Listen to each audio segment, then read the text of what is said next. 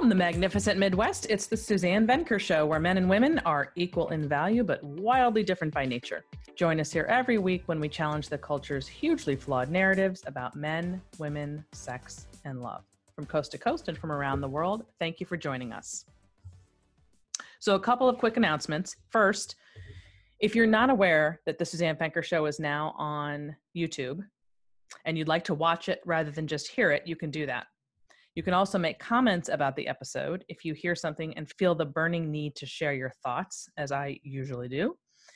Audio only podcasts don't allow for that, obviously. So if that is something that's important to you, you can do that now. Just go to my YouTube channel, and while you're there, don't forget to hit subscribe.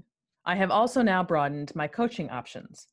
If you're in a relationship and wondering whether or not you should stay or go, or if you're engaged or newly married and you want to make sure you don't wind up divorced like so many people you know, just go to suzannevenker.com forward slash coaching and scroll down to the bottom for those options.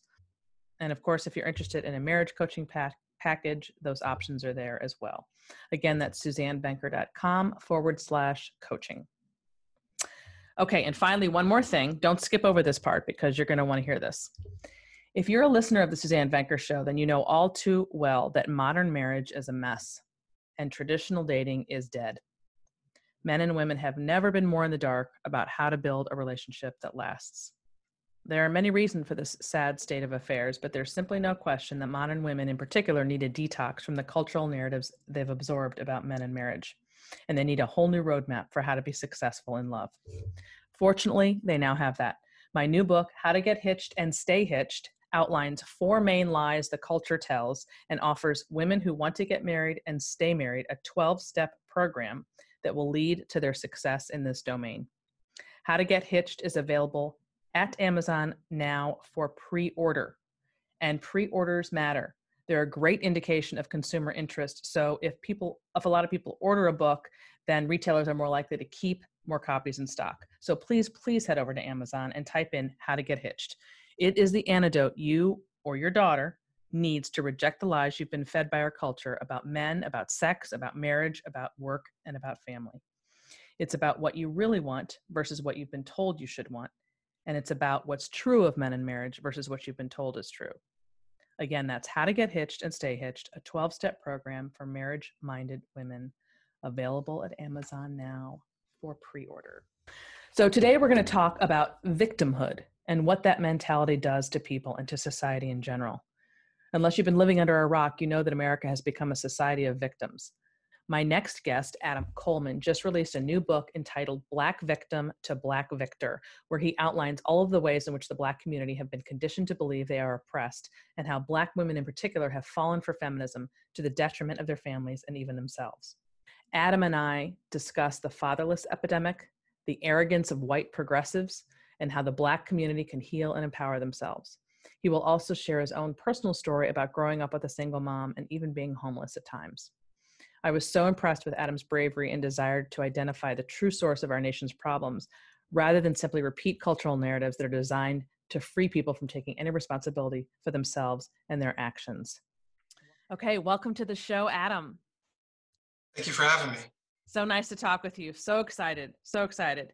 Okay, I would like to begin by having you just tell people how they can find how they can find you and your book and why you wrote it.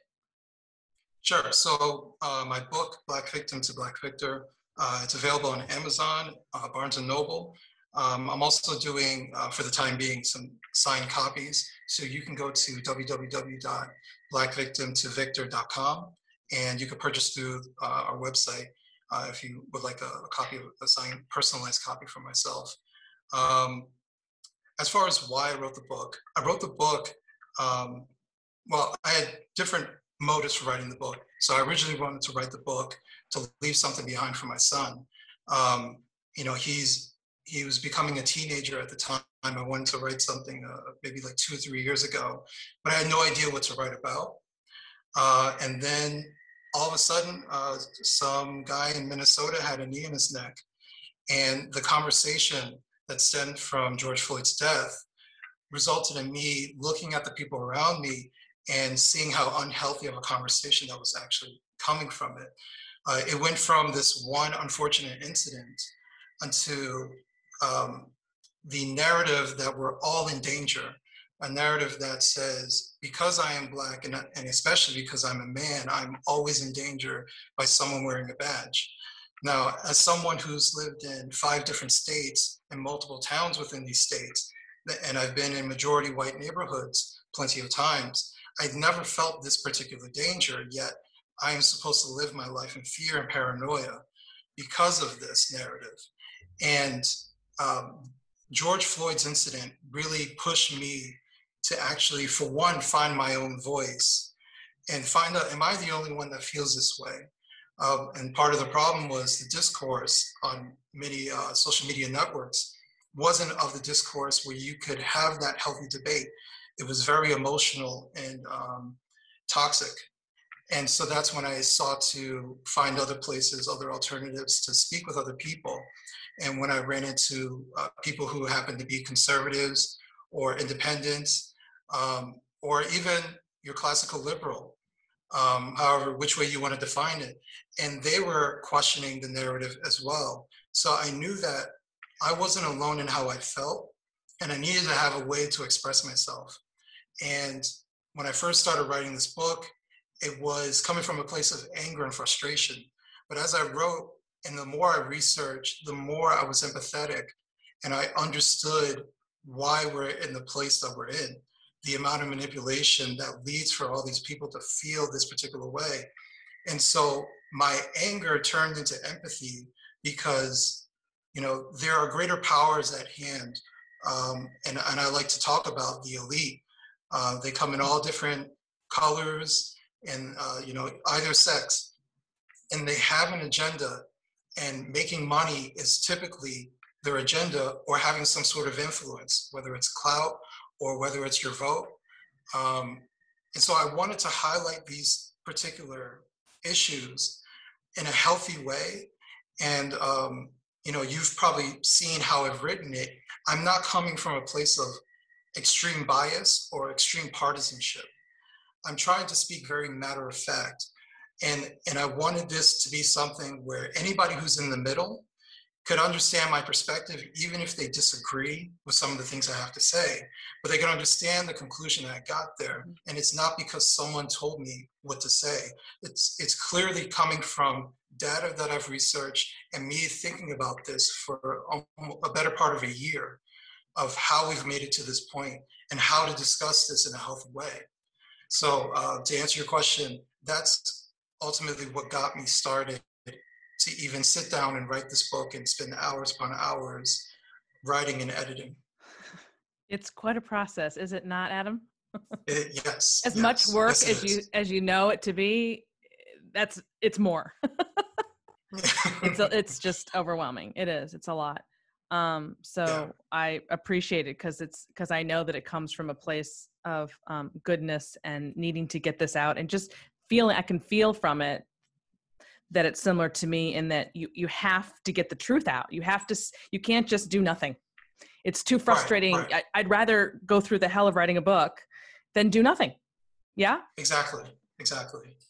And uh, you know, especially the writing process was was uh, very emotional. You know, mm-hmm. uh, there were there were parts of the book. I, I don't know if you got to finish it all the way through, but you know, there are parts of the book where if I go back and read it, it makes me cry because it's very personal. And I wanted people to understand my perspective and understand where it's coming from.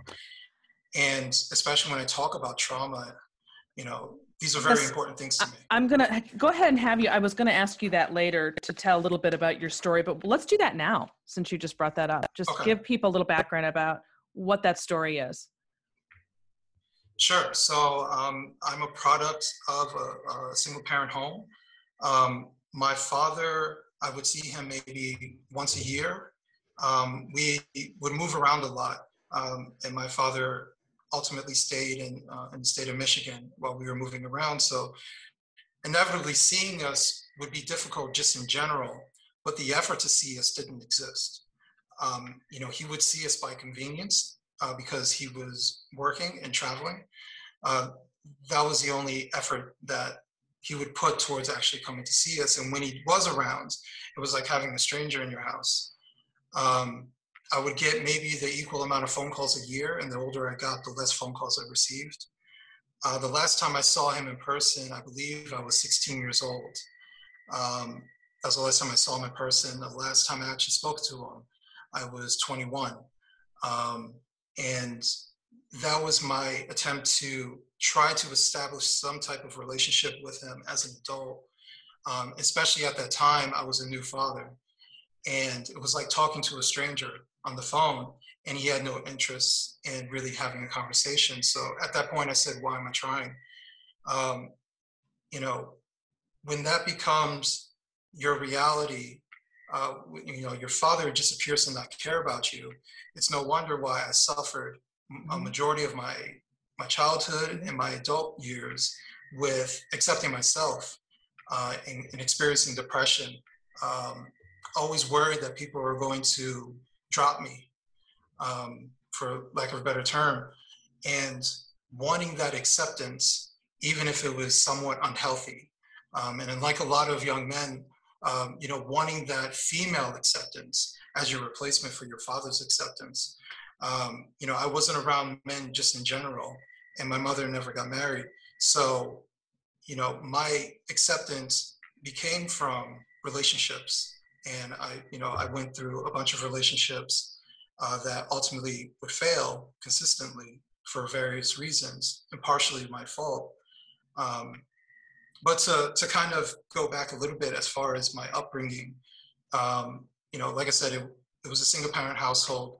It was myself, my sister, and my mother, and bouncing from home to home, state to state, sometimes living with family. And we we ended up homeless a couple of times. Um, one time staying in a homeless shelter. Another time we had a streak of just bouncing around from uh, hotel to hotel. Uh, and one time staying with a stranger inside their trailer just to have a place to sleep. Meanwhile, I'm, I'm going to school and trying to have some sort of normalcy. And it wasn't for my mother not trying or my mother was lazy or anything. It was the complete opposite. My mother was doing everything that she knew to do. That only one person can do. And one only one person can do. Um, so it was it was a heavy burden that was mm-hmm. put on my mother because mm-hmm. of the situation. Mm-hmm. And, and while my father was paying child support, the government was taking that child support. It wasn't willingly. Um, so, you know, that's why I lean very heavily talking about family and talking mm-hmm. about the Black family because my life is an example of many Black families that are experiencing this particular issue. Um, and and I tried to make the parallel that it's not in particular only a black issue. A lot of people of all races, all cultures experience this particular problem. The problem is that it's it's prevalent with us. And in fact, you wrote um, in your book, "quote The greatest privilege in America is not being white; it's having a healthy mother and father in the home."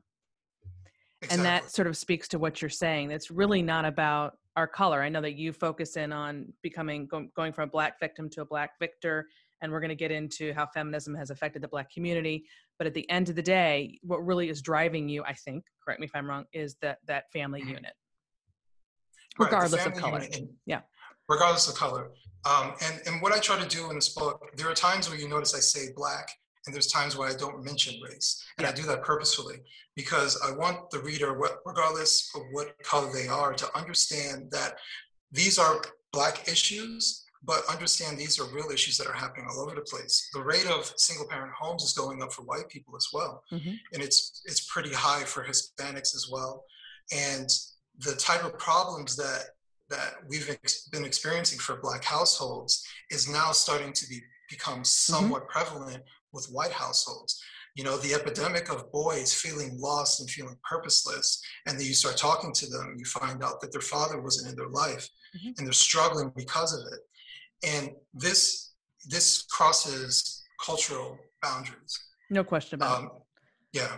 No question about it. I mean your upbringing that you described was my somewhat of my husband's not the moving around in the homelessness part but just the not the having no father single mother doing all she could but it's not enough and having so many mixed feelings about that um right. so yeah um Okay, so let's let's get into the meat of the book. You open with uh, a rather lengthy list of, I guess, rhetorical questions that you did purposefully. Right. I'm going to read some of them, just a few, because it's, I think you had several pages worth, and you can tell people why you did it that way. I thought that was kind of smart. Uh, why did it feel as if my birth created an inconvenience for my father and a burden for my mother? Why are black women forgiven for failing to select better men? If the greatest danger to black to a black man in America is the white man, then why does then why do the most successful black people choose to live among them? Why do we stay quiet when black men terrorize the innocent within our own communities but speak loudly when one of these terrorists dies? Why are a third of our pregnant black women aborting their children? Why do we wait for the government to save us when we are capable of saving ourselves? Why do we overlook the destructive role that government has played since the beginning? And then you wrote, These are valid questions that need to be asked. Without them, Black Americans, Black Americans will continue to be in a mental state of victimhood in America when I truly believe that we are victors. Um, and so I'm focusing this whole podcast episode on victimhood because that's what your book is about. Right. And the victimhood exactly. can be can be um, seen in various factions depending on what what the topic is, and we're going to get into those different topics. But so, why did you Absolutely. open the book with those questions?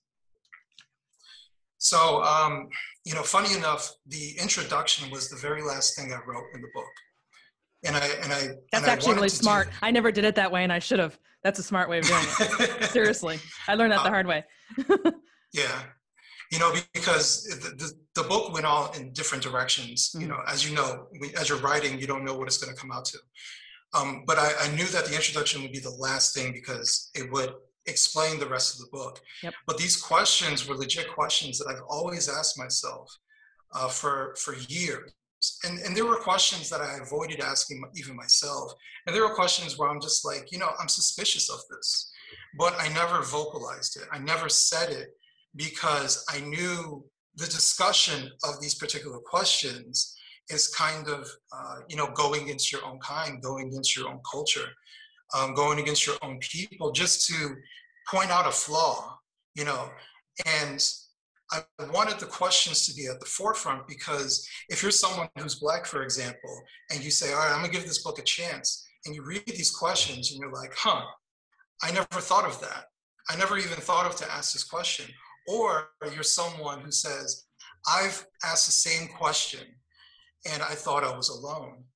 And I, and I think uh, I like questions in general because questions aren't aren't solidifying anything. I'm asking you a question. You interpret it however you want to interpret it. And if I was to make a declaration, then I can be criticized, I can be harshly judged for making such a declaration. But if I ask a question, then you have to interpret it however which way you want to interpret it. You can think about it, you can disregard it, but you can't put that back on me. You now you're now posed with the question. You have to ask yourself yeah. this question. And I, I, wanted to do that to inspire thought, to set a uh, set uh, like a groundwork as you go through the book. And as you go through the book, that question will pop up in your head when you're reading certain things. Okay, so you open the book talking about an honesty gap. Yeah. Love the way I love the way you put that. So I've got a lot of different quotes here. I'm just going to read what you, what you said and then let you expound. Quote In America, we have a glaringly obvious gap in honesty when we talk about culture. We are too afraid of being honest with ourselves because the truth appears offensive, but it is real. We purposely hide from the reality because it hurts our good natured sensibilities, but in many cases, it hurts us by not having a realistic perspective. We promote ideologies and policies based on lies that make us feel good, but hold no real world value and anyone who's been following me for some time will know why I wanted you on because that's literally my message. I mean, like exactly my point that saying things that make people feel good is mean. It's not nice. People think they're being right. nice. No, they're hurting the person by covering up the truth and i don't believe in that i'm all about the no holds barred truth if you ask me a question i'm going to tell you to help you even if it doesn't feel good in the moment ultimately that's how you get the problem solved right And so right. clearly you agree. And that's the argument that you're making here is that we're going to get into some really heavy duty stuff here, not to make you feel bad, but because that's how you solve it. Exactly. And, and, you know, I think one of the most taboo things to do is when we, you know, if we want to have this discussion about race, if people really care about race, and I, and I try to make the argument that not everything is about race, most of it's about culture. Mm-hmm. Okay, you want to have the conversation about race, let's talk race. Let's talk figures, let's talk facts. Why is it that, like you said, a third of Black pregnancies turn into abortions? Why is it that half of the violent crimes are committed by someone that looks like myself? 6% Black male demographic commits half the violent crimes. Why is this the case? Mm-hmm. These are very uncomfortable things to mm-hmm. discuss. And, and, I, and I make it very clear there's nothing inherently violent about me, about my Black skin. It's quite the opposite it's the culture. It's the culture that, that we grow up in, the culture that we're surrounded by, the culture that we subscribe to. And it's the influences that push that culture along. And, and while the hyper violent that are creating this chaos within our communities and, and, and, and cross communities, and they happen to be black, what happens is we are so we are so attached to our blackness that we are afraid to call out these clearly bad people. It would be like if Muslims were afraid to call out ISIS. You know, yeah. you yeah. should call it ISIS because they're bastardizing your culture, your mm-hmm. people. Mm-hmm. And, and we should be able to do the same thing with these people who are clearly doing wrong. And we show more sympathy for the men who, who violate others, who go to jail, and we say there are too many black men locked up in jail as if someone did it to them rather than they didn't do it to themselves. And it's that robbing of agency also that that is and yeah, sorry, I just that, want to point out, as opposed to the concerns about what about all the black people who are being killed by their own people. Right, right. And, if you're really concerned about black lives, if that's your real concern is black lives, why isn't your focus there? Right, and the focus there, and it has a lot to do with not looking at your own flaws. You know, it's there is this um, there's this, and that's where it comes back to victimhood. You know, when you're a victim, no one holds you accountable, and when someone does try to hold you accountable, you get upset, you get angry that they're dare calling you out because I'm a victim. How dare you say that? You know, so when you talk about black and black crime, they say, hey, but I'm black and we have a history of racism and I'm victimized and I'm oppressed. And it's all these things to shy you away from the reality that you're partly responsible for the outcome. It's uncomfortable to say that although George Floyd died in a very dubious way, in a very mm-hmm. unfortunate manner, and no one advocates for his death, he is partly responsible for his outcome. Mm-hmm. You know, when we look at, um, at all these different scenarios, I mean, we can go down the list, and, and when you actually dissect them, um, like Michael Brown, for example, who stole something, who assaulted a police officer, and then was ultimately shot when the police officer was defending himself. These are things that if Michael Brown just went to the store and bought something and went home, he would be alive today we're going to get into the late the connection between this and feminism later but it's the same argument with women who um, are raped when they got sloppy drunk or barely clothed and walked into an environment that would potentially allow that to happen it doesn't mean right. that it's okay for it to happen it means you had an option before you ever took those steps to begin with and had you not taken right. those steps you wouldn't be raped so it's very tricky right. territory and the society today, as you know, to even talk about this in this way that we're doing right now. Right. And, and, I, and one time I had a, converse, a conversation with someone talking about Black incarceration and get, basically telling you the same thing. And they said, it sounds like you're victim shaming. Yeah, you right. Know, and, the, right. That's and, and those, are, those are the words that you get. Yep. And, and, and I'm saying, well, why are you robbing that person of agency? There's a there's a plethora of decisions that someone makes before it even comes to the point where a cop even dares to shoot them. They, had empa- they could have been empowered before if we're allowed exactly. to say that. Right. Exactly. Exactly. Um, and and ultimately, you know, to, to go back to victimhood, the the victimhood narrative, and when people fall into that victimhood narrative, they're willfully giving up their agency. They're giving up their power. And there is power with being accountable. Because if you're the one who's at fault, that means that you're the one who can change it. And there's power within that, but we don't preach that anymore. We don't preach victorhood. We don't preach overcoming your scenario despite the odds, despite the world around you. And, and that's one ultimate message that I want to get through is that we're not these unfortunate historical uh, you know losers in America that we are portrayed to be. We're not our history isn't just surrounded by our servitude or by our oppression. We've contributed far more things that people want to give credit to to this country if you want to look purely based on race. And the idea that our history and our existence is based on what other people have given us rather than what we've done for ourselves is utterly offensive to my sensibilities.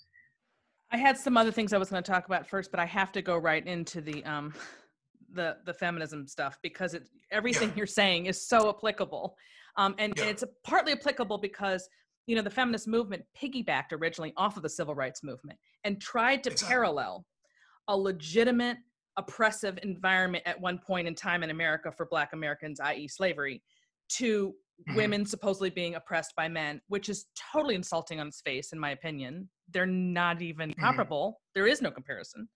But they were able right. to do that. And they use all those arguments that you're using right now for the Black community can be easily used for the feminist community, the feminist world. And they, they piggyback off of all those same ideals.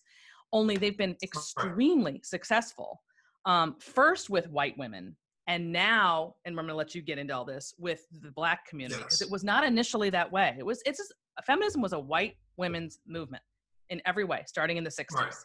and then it mm-hmm. eventually trickled down and um and and infiltrated the black community maybe even in a bigger way after reading your book and also listening to kevin samuels do you know who that is Absolutely. Yep. Well, yes, I, I haven't met him yet, but I, he's he's mentioned me on his podcast a few times. I've watched some of his stuff, and it's just it's such a um, gosh i've been writing about this for years but i never delved into it how it's affected the black community but now after listening to him and reading your stuff it's just one and the same. It's just the same stuff with a different community. Um, right. okay so we're going to get into that. You have a section called feminism and fatherhood is what you named it. Um, mm-hmm. and you you talk in there about women's superiority complex which was great way of describing it because you're basically explaining how feminism has taught once again as you're pointing out in the black community black women to think and feel as though they are superior but again we could cross out black women to feel that they are superior to men and that men are less than right. so it's ironically a flip of what they argued originally was happening even though it was never happening which is that men thought women were less than which was never actually true anyway mm-hmm. but they argued that that was the thing and now they flipped it as though that makes it equal right so that women right, are less right, exactly. men are less than women. Um, okay, so you wrote, quote, feminism claims to identify things that make women resent men, but all it does is manufacture what is not there. Bingo. The major lie that feminists tell their new members is that they're inherently victims and will always be victims. And they purposely seek out people who have traumatic backgrounds like a broken home or being a survivor of abuse. These people don't need convincing that they're victims, they just need to know who the perpetrator is. Feminism allows for victims to find their perpetrator and gives them the tool of ideological hatred to feed their victimhood. And then you lead into right. how it gave women a, a narcissistic superior, superiority complex to go along with it. And right. why don't you explain what that is? I have some quotes, but I'll let you explain it first what you mean by that. So, what I mean by uh, a set of uh, narcissism. It's the it's the idea that um, you know I use the phrases or, the, or, the, words in the book, uh, queen, boss, um, you know, diva. These are words that are just synonymous when it comes to Black women, and it's perfectly fine. And it's it's a constant pick me up. And you know, I, I have I have issue with calling people queens as if they're royalty, as if they're superior. And same thing with I would never want to be called a king as well. You know, that's that's an unearned title to kind of throw at someone just because they were born with a certain uh, you know genitalia and skin color. And and it's this this uh, ideological framework of you are something special. You're you're uh, you know you're magic. You're black girl magic. You know all of these things that we throw at black women, but there's there's a particular purpose why it even made it to the point that it is today. Because like you said, the feminist movement was a majority white movement in the very beginning. I'm not necessarily pointing out any type of conspiracy, but what I'm I'm just giving like a, a time frame. Um, Post 1960s, when they started uh, incentivizing women to separate from the men uh, with government subsidies, uh-huh. whether it be welfare and things of that nature. What that started to do, and granted, not every black person was on welfare, honestly, obviously, but that started to shift the culture and that started to shift the importance of men. Yep. Um, on top of that, you you continue that constant repetition over decades. What ends up happening is that the men disappear and the men disappear from a role of, of family authority, of importance. And now you have a feminist movement that has been winning and winning and winning over the decades. And they are gravitating towards anything and anyone that has power. So the Black woman overwhelmingly has monetary power, uh, family power, reproductive power. She has power within the Black community. So they're going to pander and use her for everything that she's worth to get what they want. And they want to carry that narrative despite it actually hurting Black women mm-hmm. and, and women in general. So they're going to say that it's okay that you're big bones. It's okay that you weigh more than a man does your height. It's okay. You're still beautiful. But when Black women are the highest demographic of people in the United States with diabetes, they are the fattest demographic. Yeah, I was going to ask you what the percentage set. was. I know it's huge. Yeah, it's it's over half. Over half of Black women are are, are obese. obese. Yeah. You know, and not even overweight, obese. Yeah. And and this these are things that are extremely concerning, but they're extremely taboo to even bring up. Mm-hmm. You're not allowed to criticize those who are in power, and that's ultimately what it comes down to. So we don't we don't and not necessarily saying you have to shame people, but we don't even question or criticize that, that particular thing because they are the ones in control. They are the ones in power. Well, I like actually the paragraph. I actually have right here a paragraph on that very word. I wrote it, I called it the death of shame. And I thought it was because I want to read what you wrote here about that. And I think there's something, I, shame is a strong word and it's definitely taboo today. Yeah. I prefer the word stigma. I think I think we should bring back some form of stigma for mm-hmm. certain things to let the message be known that they are not good for you and they're not good for society. Not stigma as in you should feel bad about yourself. Um, right. I feel like there's a there's a middle ground between the old days of you have a, a scar on your chest if you're divorced or something from way back when to uh, whatever mm-hmm. anything goes. The, you need some stigma to reach that middle ground where you don't marginalize them, but at the same time keep the standards high. I guess is what I'm trying to say. Anyway, you wrote exactly, exactly. You wrote feminism has removed the societal border control we call shame. No woman is allowed to feel bad for her actions because her actions are legitimate or not her fault. Have as much as have as much unprotected sex as you want because it subs because it subsides your loneliness. No shame in that. Eat as much as you want because emotional eating is emotionally healing. No shame in that. Birth as many children as with as many men as you want because you're the queen of your body. No shame in that. Kill as many unborn children as you want because you're not you're just not ready to be accountable for your actions just yet. No shame in that. When we shame nothing, we accept everything. Exactly. Exactly. It's it's the it's not even necessarily the returning of me shaming someone else, but the rejection of feeling ashamed. Yes, you know, there right. are certain things yeah. that that that you know if i do something if i go out and kill someone i should be ashamed that i took someone's life.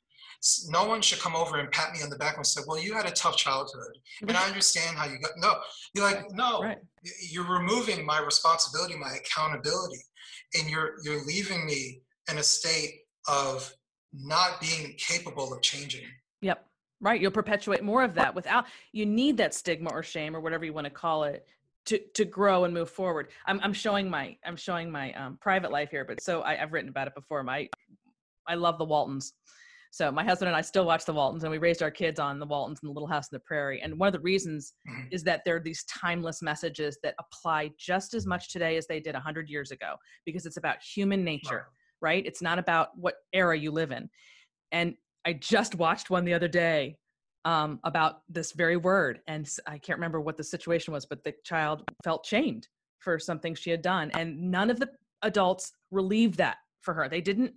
They didn't. They embraced her um, and helped her through it. But they did not relieve that mm-hmm. shame. They left it there. You could tell it was it was meant that was good that she was feeling shame. And then let's move forward right. now, right? There's a part two to that. Is that we move on. Right, exactly. And and what I'm trying to to do is highlight the missing amount of shame that comes into play.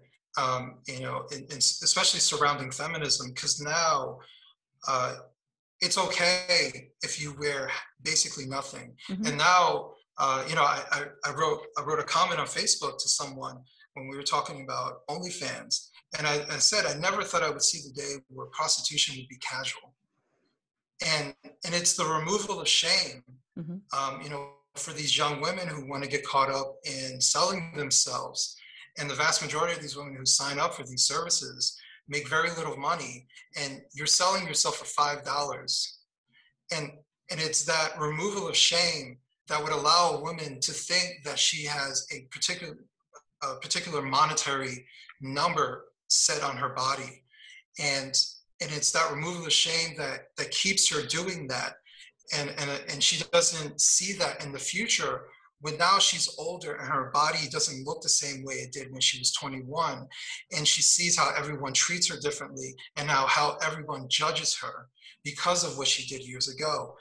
And that shame that i'm talking about prevents her from making it to that point. Yeah. It prevents her from doing something because you know you can go and you know what?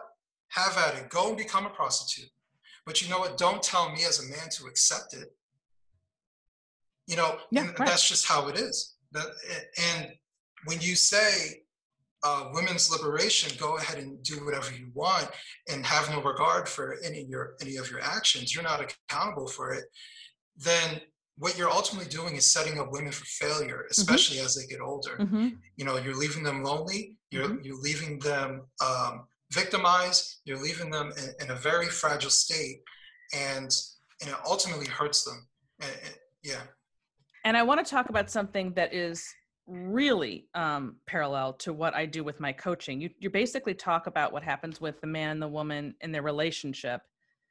Um, when you talked about lost girls, I'm going to come back to the, what you wrote about the epidemic of lost children because that's so important, and I want to I don't want to miss that.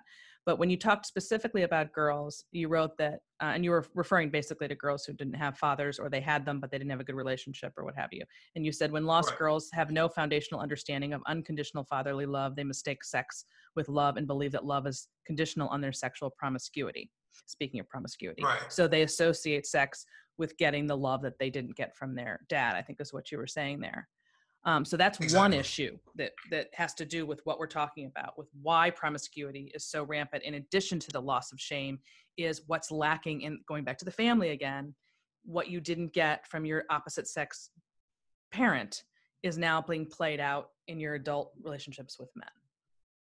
Exactly, and and while it might be anecdotal, I, have met far too many people. Uh, uh, actually, let's be specific. I've met far too many women when you start to ask them questions about their upbringing, you know, uh, did you get along with your father? Mm-hmm. And you start finding out, well, our, our relationship is very tumultuous. Oh, he mm-hmm. wasn't there. Oh, I don't know who my father is. And you start seeing the type of men that they choose. Yep.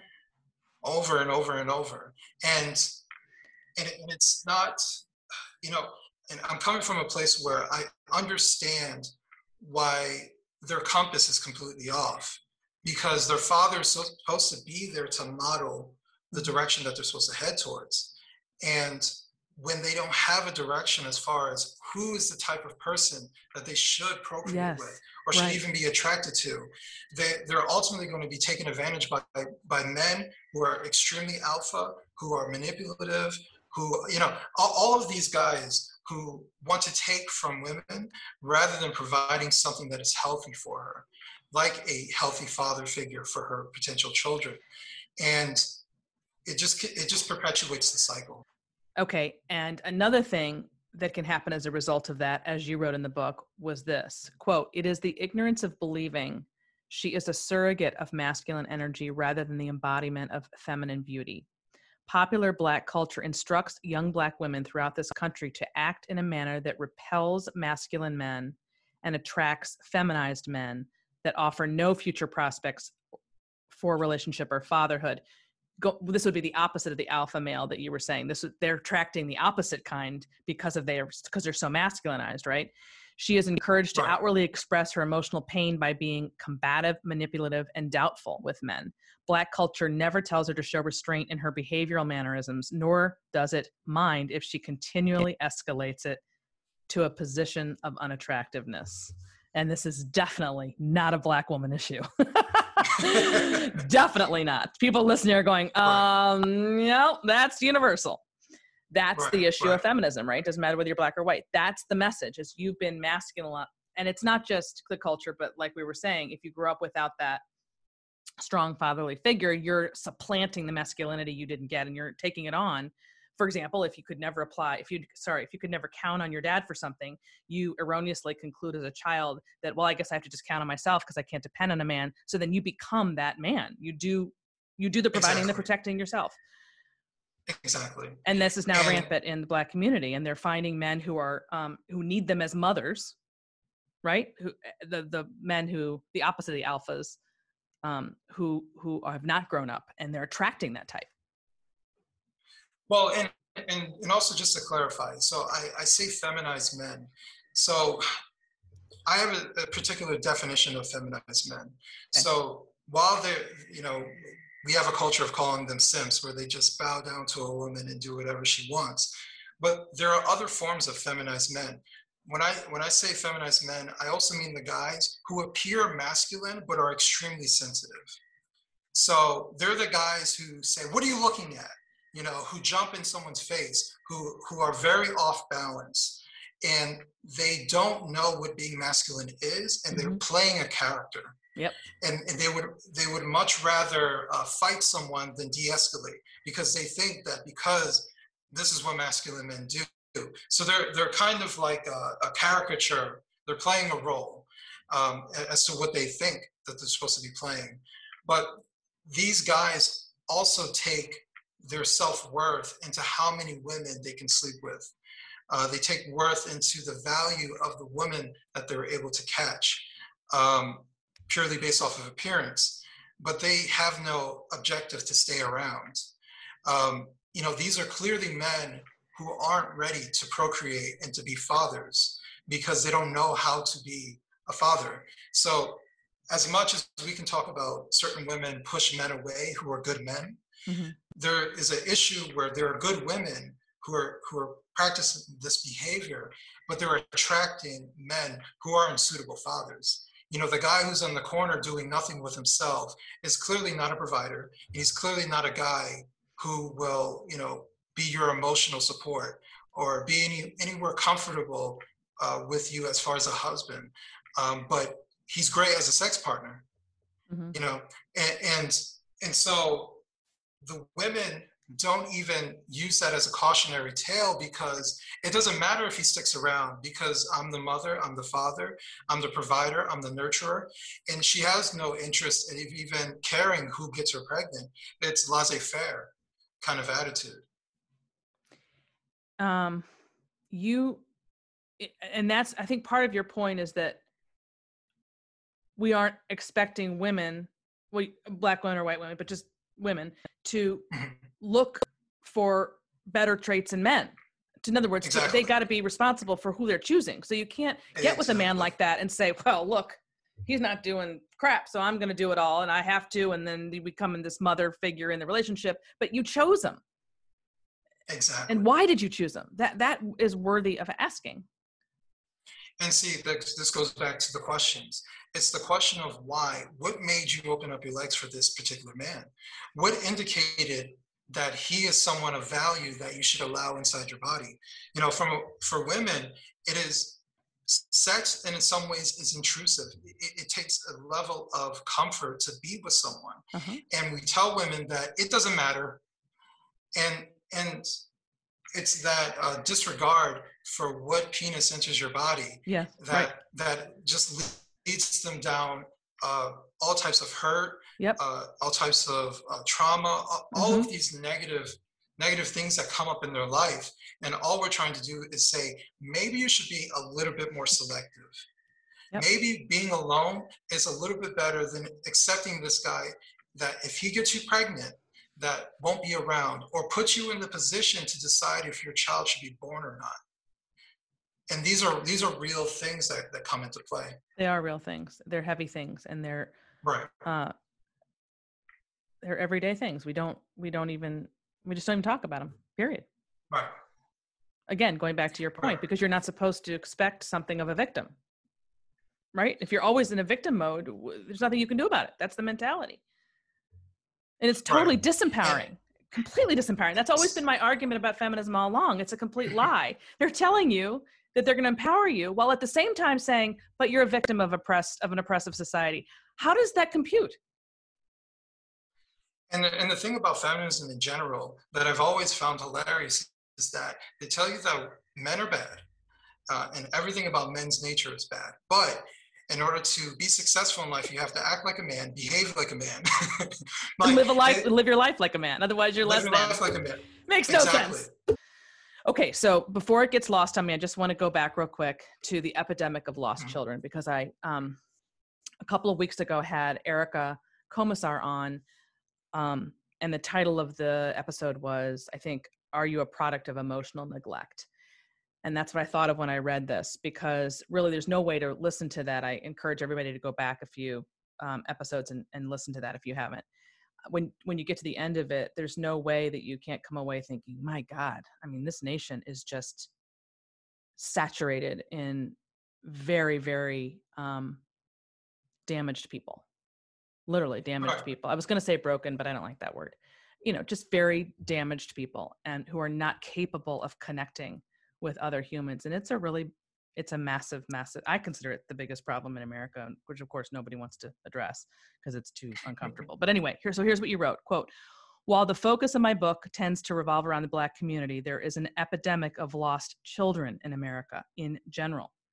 Being lost in society has nothing to do with race or culture. White males are responsible for the majority of mass school shootings but they share something else in common fatherless homes the prison system is filled with lost black boys that were incarcerated after exhibiting reckless lost boy behavior. Our military is filled with lost boys looking for direction voluntarily and some experience for the first time a strong, positive male role model while in the military. So, what all of these things have in common, no matter what the group is, is the lack of a father figure, or not father figure, sorry, just father absence in general, and no modeling for how the heck to go from being a boy to a man and the results are what we have today. It's it, i consider it literally like the, the biggest crisis in america today. I think so too and and uh, you know and also i'm, I'm sure you're aware of uh, warren farrell. Mm-hmm. you know uh, his book detailing the boy crisis was extremely impactful mm-hmm. um, just on the topic alone. Um, I, I, actually want to use an example uh, I, I write about him his name is philip uh, Philip is a, he's in his 70s, he's a white male, he's a veteran, right? And he's someone that I feel so, I feel um, a complete understanding of where he's coming from. Uh, you know, he's he's a conservative, and we started talking because we were in conservative circles. But we just started talking on a human to human level, and on its face, it sounds like me and him should have nothing in common. We didn't grow up in the same type of environment. We didn't grow up with the same type of music. But when we started talking about our childhood, that feeling of loss, that feeling of um, not knowing where to go or what to do, that was one of the reasons why he joined the military. Mm-hmm. You know, he had no idea what he'd do with himself. And, and at least I knew who my father was. He has no idea to this day who his father is. And imagine going 70 years and not knowing who your other half is or what that person's like or you know what which way you should actually lean towards in life and and having to basically sign up with the government to put your life at risk mm-hmm. just to have another man say, hey, this is how to be a man, and try to give you some sort of direction. And, and that is something that we don't really discuss, um, when, especially when we talk about the military. No. While it is an honor to serve your country, there are many young men who are going there. They don't have a strong father at home or a father no, at all. That was and the. And, Sorry, go ahead. And they're looking for no, it's okay. And, that was, and they're just looking for that general direction. That was the theme of the officer and a gentleman. You remember that movie way back when? But that the, yeah. the, the two men who went in there, or the one specifically, was you know didn't have a good father at all. So that was really clear in that film. Um, yeah, I mean, I my husband explains it better than I do because I don't. My story isn't his story, but you know, he will explain about the feeling of you ha- it's you've lost your mooring. There is no there's no groundedness. There's no um center.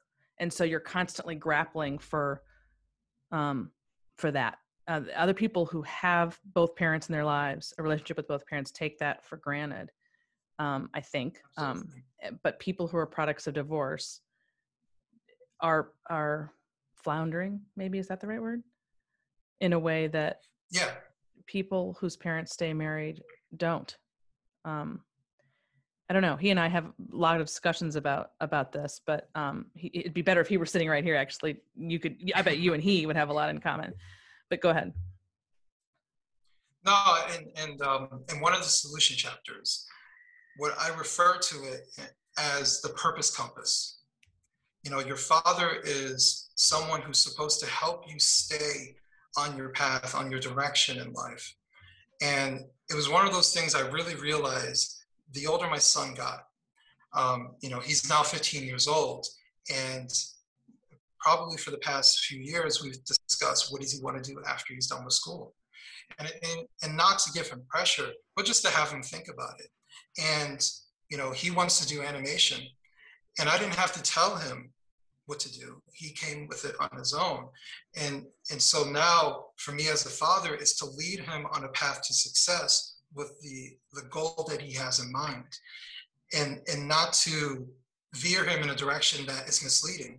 So I don't tell him that he's the greatest ever and that he's definitely going to make it. I tell him that, hey, this is very competitive and you mm-hmm. might fail and that's okay. But what we're going to do is I, you know, he wants to move to Japan after he's done with school. You know, I started giving him Japanese lessons. I started to um, buy him uh, equipment to do drawings. I started doing everything to harness his purpose and the purpose that he wanted to to go towards. Now, if my son says, I want to hit the streets and I want to hang out with my boys and I want to do this, then I would say, uh-uh, you need to stay back on your purpose. Mm-hmm. I'm his compass. I'm his compass. moral arbiter, and I'm his I'm his authority figure yeah. to keep him from falling off track. Yeah. And and it's that it's that purpose compass that is missing for a lot of these young men. And I guess that's where that you said you started out angry when you were writing this, but you came out empathetic. And I, I think this is what you mean that and this is certainly how I feel when it comes to when I teach and work with young women about how to construct lives that are completely different from everything they've been taught from day one because if they follow that path they're going to fail. So here's the right path, right? I don't I'm not mm-hmm. mad that they're making the decisions they're making. I feel empathy. Where the hell else were they expect what do we expect when we've fed right. them the crap? Of course, where are they going to learn how to be married? Where are they going to learn um, how to construct a life that actually works rather than one that just looks pretty on paper but then you realize 10 years in isn't working at all. It's giving them that hard information. So i think that's what you meant when you said turning empathetic where what do you expect people who have no dad? Of course these men are lost. Exactly.